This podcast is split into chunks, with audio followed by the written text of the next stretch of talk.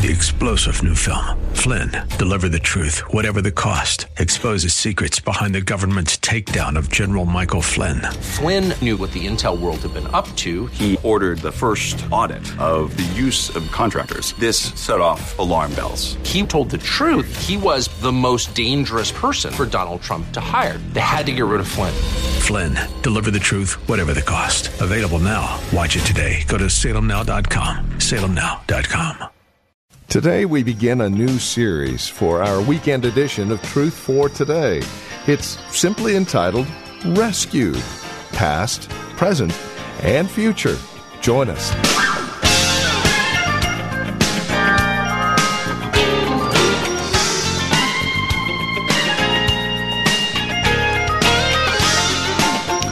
You have been saved. You are also being saved, and one day you will be saved. You've been saved from the penalty of sin, and we are being saved from the power of sin. One day soon, we'll be saved from the presence of sin. Welcome. This is Truth for Today with Pastor Phil Howard from Valley Bible Church in Hercules. Rescued, Past, Present, and Future. It's a series taken from Romans. We're in chapter 1, verses 16 through chapter 3 and verse 23. Sin, the ruin God rescues us from. Here's Pastor Phil with more. Well, the backdrop of most of these studies, not everyone, will reach into the themes of Romans without going verse by verse, but we're going to pick up distinct themes in that book. And so, you know, I've done the book of Romans. Take me 2 years going verse by verse. Well, we're not going to take that long on this. We're going to hit big themes. And today, I want to speak to you on sin, the ruin God rescues us from. Sin, the ruin God rescues us from. I thought about one time saying the mess, but it sounds a little nicer to say the ruin that God rescues us from. Oh, isn't that better? Thank you, miracle worker. I want to look at the subject, and three things I'd like to look at. First of all, we need to know sin is the bondage that the whole human race has been born into. For all have sinned and are falling short of the glory of God. God has chosen to rescue anyone in this ruined race that is willing to call on the Lord Jesus and trust Him. He will save you, no matter who you are, no matter where you've been, what you've done. He's a chain breaker. He's a savior. He's a rescuer. I want to look at three things. It's really by way of introduction. I want to look at the cultural viewpoints about sin. All right? The cultural viewpoint. Sin is a bad word, an archaic word, and a word you're not supposed to use in church anymore. You can't make people come back to church and hear about sin. And we'll look at why. Two, I want to still look at the human condition from God's point of view. Does He use the word? How does He use it? And finally, I'm going to present to you the cure, the divine cure for the human condition in sin. Very straightforward. Cultural attitudes, the divine perspective on our condition, and the divine solution for our condition. Let me introduce you to some things about the cultural attitudes. I read an introduction of four philosophies that govern psychology today, counseling as a whole. These would be four of the leading kinds of things you would hear. One is that through evolution, we've been told man is basically good. And that is the human perspective. Man is good. He needs more education. He needs direction. We need to end poverty. We need to do good things, but basically all people are born good. There was a man by the name of Pelagius. He taught that all were born neutral and no sin enters at birth, that we never commit sin until we commit our first sin, but that we were all born like Adam and Eve in the Garden of Eden. Augustine rose up against him in the 4th century. He said, no, we're born with inbred sin. Just give us time and we will sin. And this is known as original sin. A second attitude is what they call determinism. And that is that you are programmed to do what you do, and you are what you are, and you will do what you've been programmed to do. It's determined. It's right there. The third attitude, especially in postmodernism that we're all living through, is relativism. We've lost all source of absolute truth. We have no dictionaries that tell us morality or ethics, because the issue is who wrote the dictionary? Who can tell us what sin is? Whose dictionary would you go to? Fourthly, sin is an unpleasant subject, and what we need to hear the most is self-esteem. Man needs to be told how good he is, how valuable he is. So we've taken away grading in some schools. Nobody flunks. They're just passed. Everybody gets an A in math, whether they get an A or not. You know, because we must not do anything to damage the psyche. I read from an article by Jeremiah Johnson. The article is called, "Whatever Happened to Sin?" You don't hear much about sin from the pulpit anymore.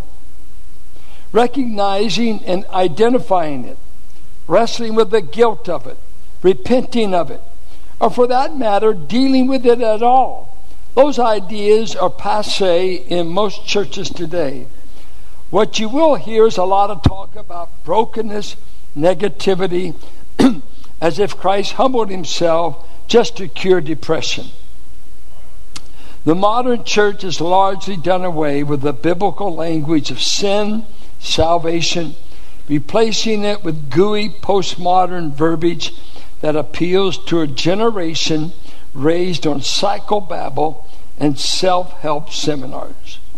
One popular preacher in this case, and I use that term loosely, recently devoted his Easter Sunday service to a rambling, confusing analogy of Christ as a breath mint. He actually had the audacity to compare the offenses of bad breath to sin, and Christ came as a breath mint. That kind of pseudo-spiritual garbage passes in some circles as gospel. He goes on to say, today we've been raised on this idea. We're all victims.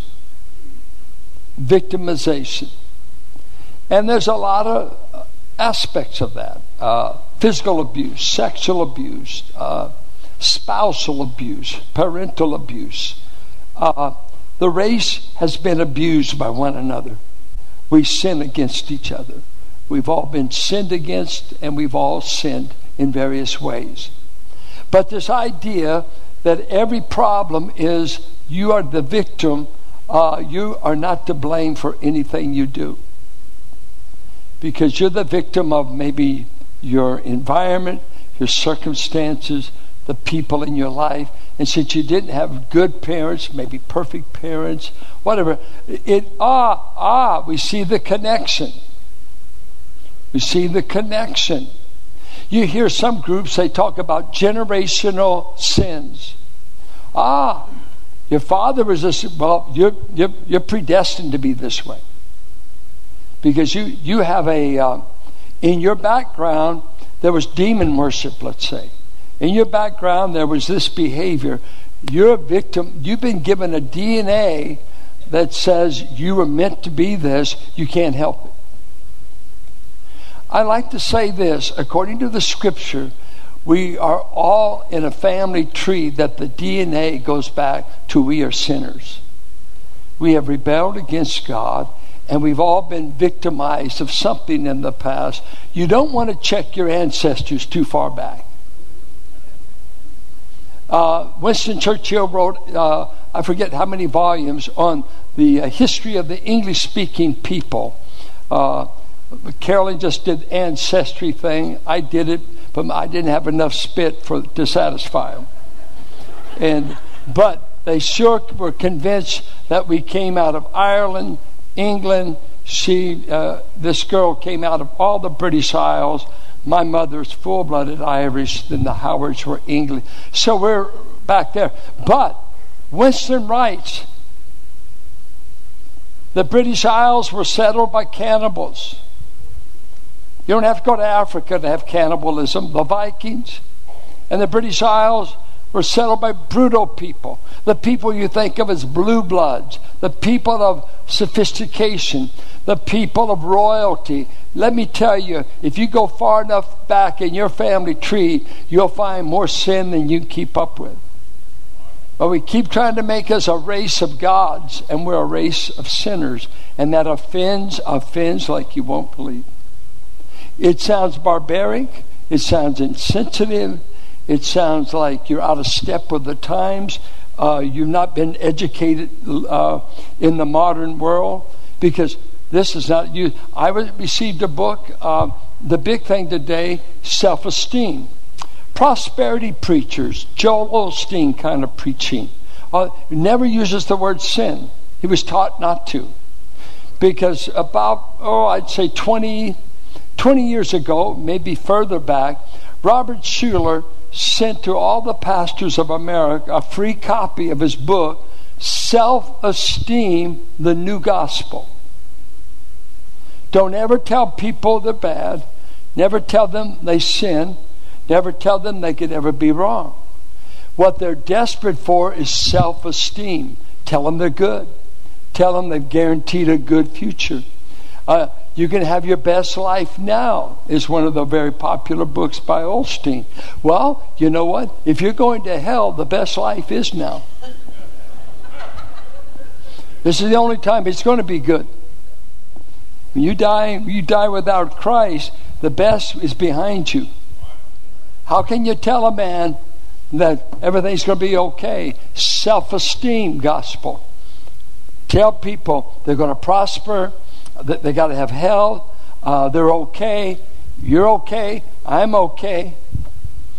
In our culture, we have another diagnosis. We've renamed everything sickness. They're not a bad boy. They just have ADD. Now, some of you already get mad because your child's been diagnosed. But I'll give you an example. Are children fidgety? You ought to see my 3-year-old great-grandson. He's plenty fidgety. I always request Valium to be given to him before they come. And go. Energy. I've seen people say, well, he's not fidgety. Now look at two approaches. When our father took us someplace, and because I grew up with my younger sister, we would usually be with my mom and dad. The other kids had maybe gone out of the home, whatever. But my father would say this to Ruth and I. Now, we're going to someone's house. Now, listen to me. Don't ask for any candy. Has anyone ever been told this? Don't be going to the bathroom. Daddy, what do I do? Don't go. Don't be going through their house. You sit. You get permission. You don't wander through their house. But Dad, I've got ADD. And he said, and I got a belt. Does anyone understand? Was I just then cruel? We're all fidgety. I'm not saying your kid, whatever. I go in there. Don't get touchy with me. You'll get mad enough. I'll give you enough time to get mad. But we got all these names. I have to ask my children. They put initials on me. I said, other words, I'm a jerk. No, you don't say that. You got to put an initial. That's your problem. Whoa. It sounds bad. It's not you're angry, you're hateful, you're mean, you're dishonest, you're dirty. Don't do that. This could damage the ego. Everything is either called, you had a bad break, victim. I was just going through some of the articles. Then I read an article on whatever became of sin. And then as I read the article, Carl Menninger, 40 years ago, wrote a book. He was a psychotherapist, had a leading practice, Carl Menninger. And he wrote a book on whatever happened to sin. And he raised the issue, who decides what sin is? Who decides what sin is? How can you confess a sin when you don't know what to call it? Lord, I confess I did something, but I don't know what to call it. Whatever happened to the Bible dictionary? Can you call, okay, let's in niceness, let's say, what's your problem? I'm addicted to alcohol. Okay. Well, the Bible called it drunkenness. Now that sounds cruel, doesn't it? You're not calling them a drunk, are you? You're barbaric. I mean, most of the culture, let me say on the street, everything I'm saying would make them throw up. I know that. And most churches won't put up with this. I know that. I won't be invited back as a guest speaker. That's my first theme. Because whatever happened to sin, we don't talk about judgment, we don't talk about guilt, we don't talk about you're responsible. Isn't it easier to blame someone? I would have been more had I not had you for my parent. I might have done more had I had more maybe opportunity. Whatever. We've got all this milieu of opinions, philosophy, and in all of it the word sin never shows up. Nobody's guilty. Nobody's done anything wrong. Well, I just killed 15 kids at school because I saw the video clip on YouTube of how to make your weapons and how to kill a group at one time. And let's test him for psychological stability, smart enough to figure the crime, smart enough to get the weapon, smart enough to plan it, but maybe not smart enough to stand trial. I mean, that's where we are, because they may have a psychological hang-up. Believe me, they've got a hang-up. They've got a bent. They've got a warpedness. The word iniquity meant to be twisted and bent inside. My daughter told me in South Carolina, they're trying to pass legislation that to be a pedophile is acceptable. Sex with a child at any age ought to be legalized. Gender confusion. I mean, I actually grew up knowing which bathroom to go to. Now, I mentioned to one of my grandchildren one time, I said, what about this kind of sex, that kind of... said, oh, Grandpa, get over it. It's no big deal at school. They do whatever they want. There are no mores. There are no standards. Now, into such a climate, the Apostle Paul goes to the church in Rome, where Caligula marries his sister, where the emperors of Rome taught young boys to be their homosexual lovers at the same time they were married and had a mistress. So sex was wide open. The Greeks taught the body is matter is evil anyway, and sex is only an appetite. There's no mores to govern who you sleep with, why you sleep. That is it's a physical need. No morals attached. And so Paul steps into the pagan world of Rome, and he says, I've come to preach the gospel to you, because only the gospel can give you a right standing with God. Now, He's going to start his case by telling the bad news first. What's wrong with us? What's wrong with us? Before he tells us how it can be righted. Look at verse 18. Romans chapter 1, verse 18. By the way, Romans was not the first New Testament epistle that Paul wrote. But it's put the first because all the other books expand on it. Everything he says in Romans is the full story of Christianity. You don't understand Christianity by reading Leviticus. You've got to read Romans and know what it's teaching. That's why I think it's the main book you've got to study. Not just read, but study. Listen to verse 18. For the wrath of God. Oh, man. Don't tell me there's an angry God. There they go. Hellfire, brimstone. A misleading translation here, I think, to this. For the wrath of God, which equals his anger. His righteous anger. And it ought to be a present tense there. Is being revealed. This is ongoing. From heaven. Against all ungodliness and unrighteousness of men, who by their unrighteousness suppress the truth. Now he begins to tell you why God is angry with the human race. You don't invent hell because you're not mad. You don't tell men you're going to hell because they're upset. You're righteously outraged, and you must judge the rebel. So he says, Paul comes to Rome, God is angry with you. God is angry with the human race. He's not a divine Santa Claus that has to get along with any of you.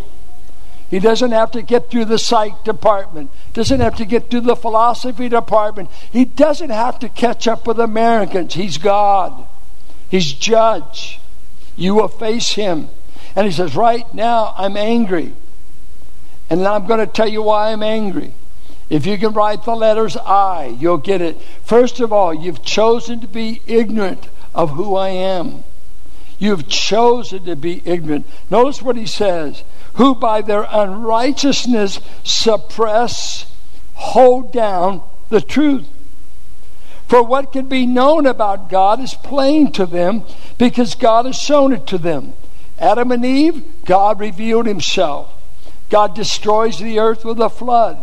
The 8 people that survived the flood, God reveals himself to them. At one time, everybody on the face of the earth knew who God was. Everybody. How did we lose him? How did we lose him? Watch. This is how we lost him. For what can be known about God is plain to them, because God has shown it to them. For his invisible attributes, namely his eternal power and divine nature. You try to make a Milky Way. Something bigger than the stars made the stars. And he said, there's my power on display. The heavens declare my glory. And this is Truth for Today, the radio ministry of Valley Bible Church here in Hercules, and our teacher and pastor, Pastor Phil Howard. Thank you for spending time with us today. As always, it is a pleasure and a delight studying God's Word with you, that we might mutually grow in our love and admiration for our Lord and Savior Jesus Christ. If you have questions about today's program, maybe you have a question about your own walk or relationship with the Lord, we would love to talk with you. No strings attached. Give us a call, and we'd be more than happy to answer any questions we can or pray with you. Our phone number is 855-833-9864. Again, you can reach us at 855-833-9864. If you would rather write to us, here's our address, 1511 M Sycamore Avenue, Suite 278. We're here in Hercules, the zip code 94547. And again, even if it's a simple thank you for the broadcast, we'd love to hear from you. It's always a delight knowing that these programs are being used by the Lord for your growth in Christ. So again, you can reach us by phone, by mail, Or, better yet, stop by our website and drop us an email. Let us know you paid us a visit. You can find us at TruthForTodayRadio.org. That's TruthForTodayRadio.org. As you stop by, don't forget to drop us an email and take advantage of the many resource materials we have available for your growth in Christ.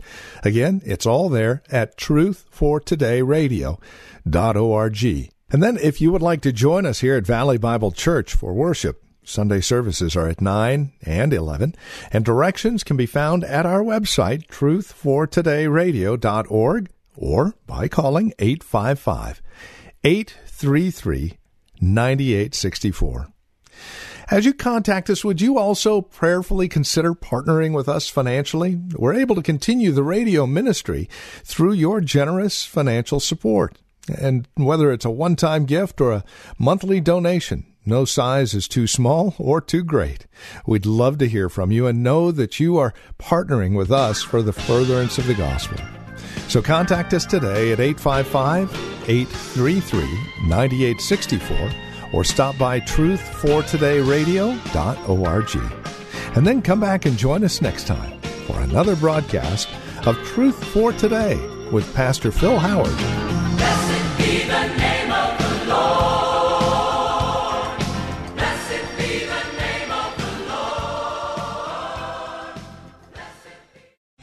Three-star General Michael J. Flynn, head of the Pentagon Intelligence Agency, knew all the government's dirty secrets. He was one of the most respected generals in the military. Flynn knew what the intel world had been up to. He understood its funding. He ordered the first audit of the use of contractors. This set off alarm bells. The explosive new documentary, Flynn, Deliver the Truth, Whatever the Cost, and covers the facts behind this scandal. Flynn told the truth. He was the most dangerous person for Donald Trump to hire. I find out the worst enemy that I'm going to face in my life is right here in America. They took my assessment and they wanted me to change it. And I was like, I'm not changing it. They had to get rid of Flynn. With in-depth interviews, archival footage, and never-before-seen personal records of the man behind the headlines. I just felt like I was drowning. Flynn, Deliver the Truth, Whatever the Cost. Available now. Watch it today. Go to SalemNow.com. SalemNow.com.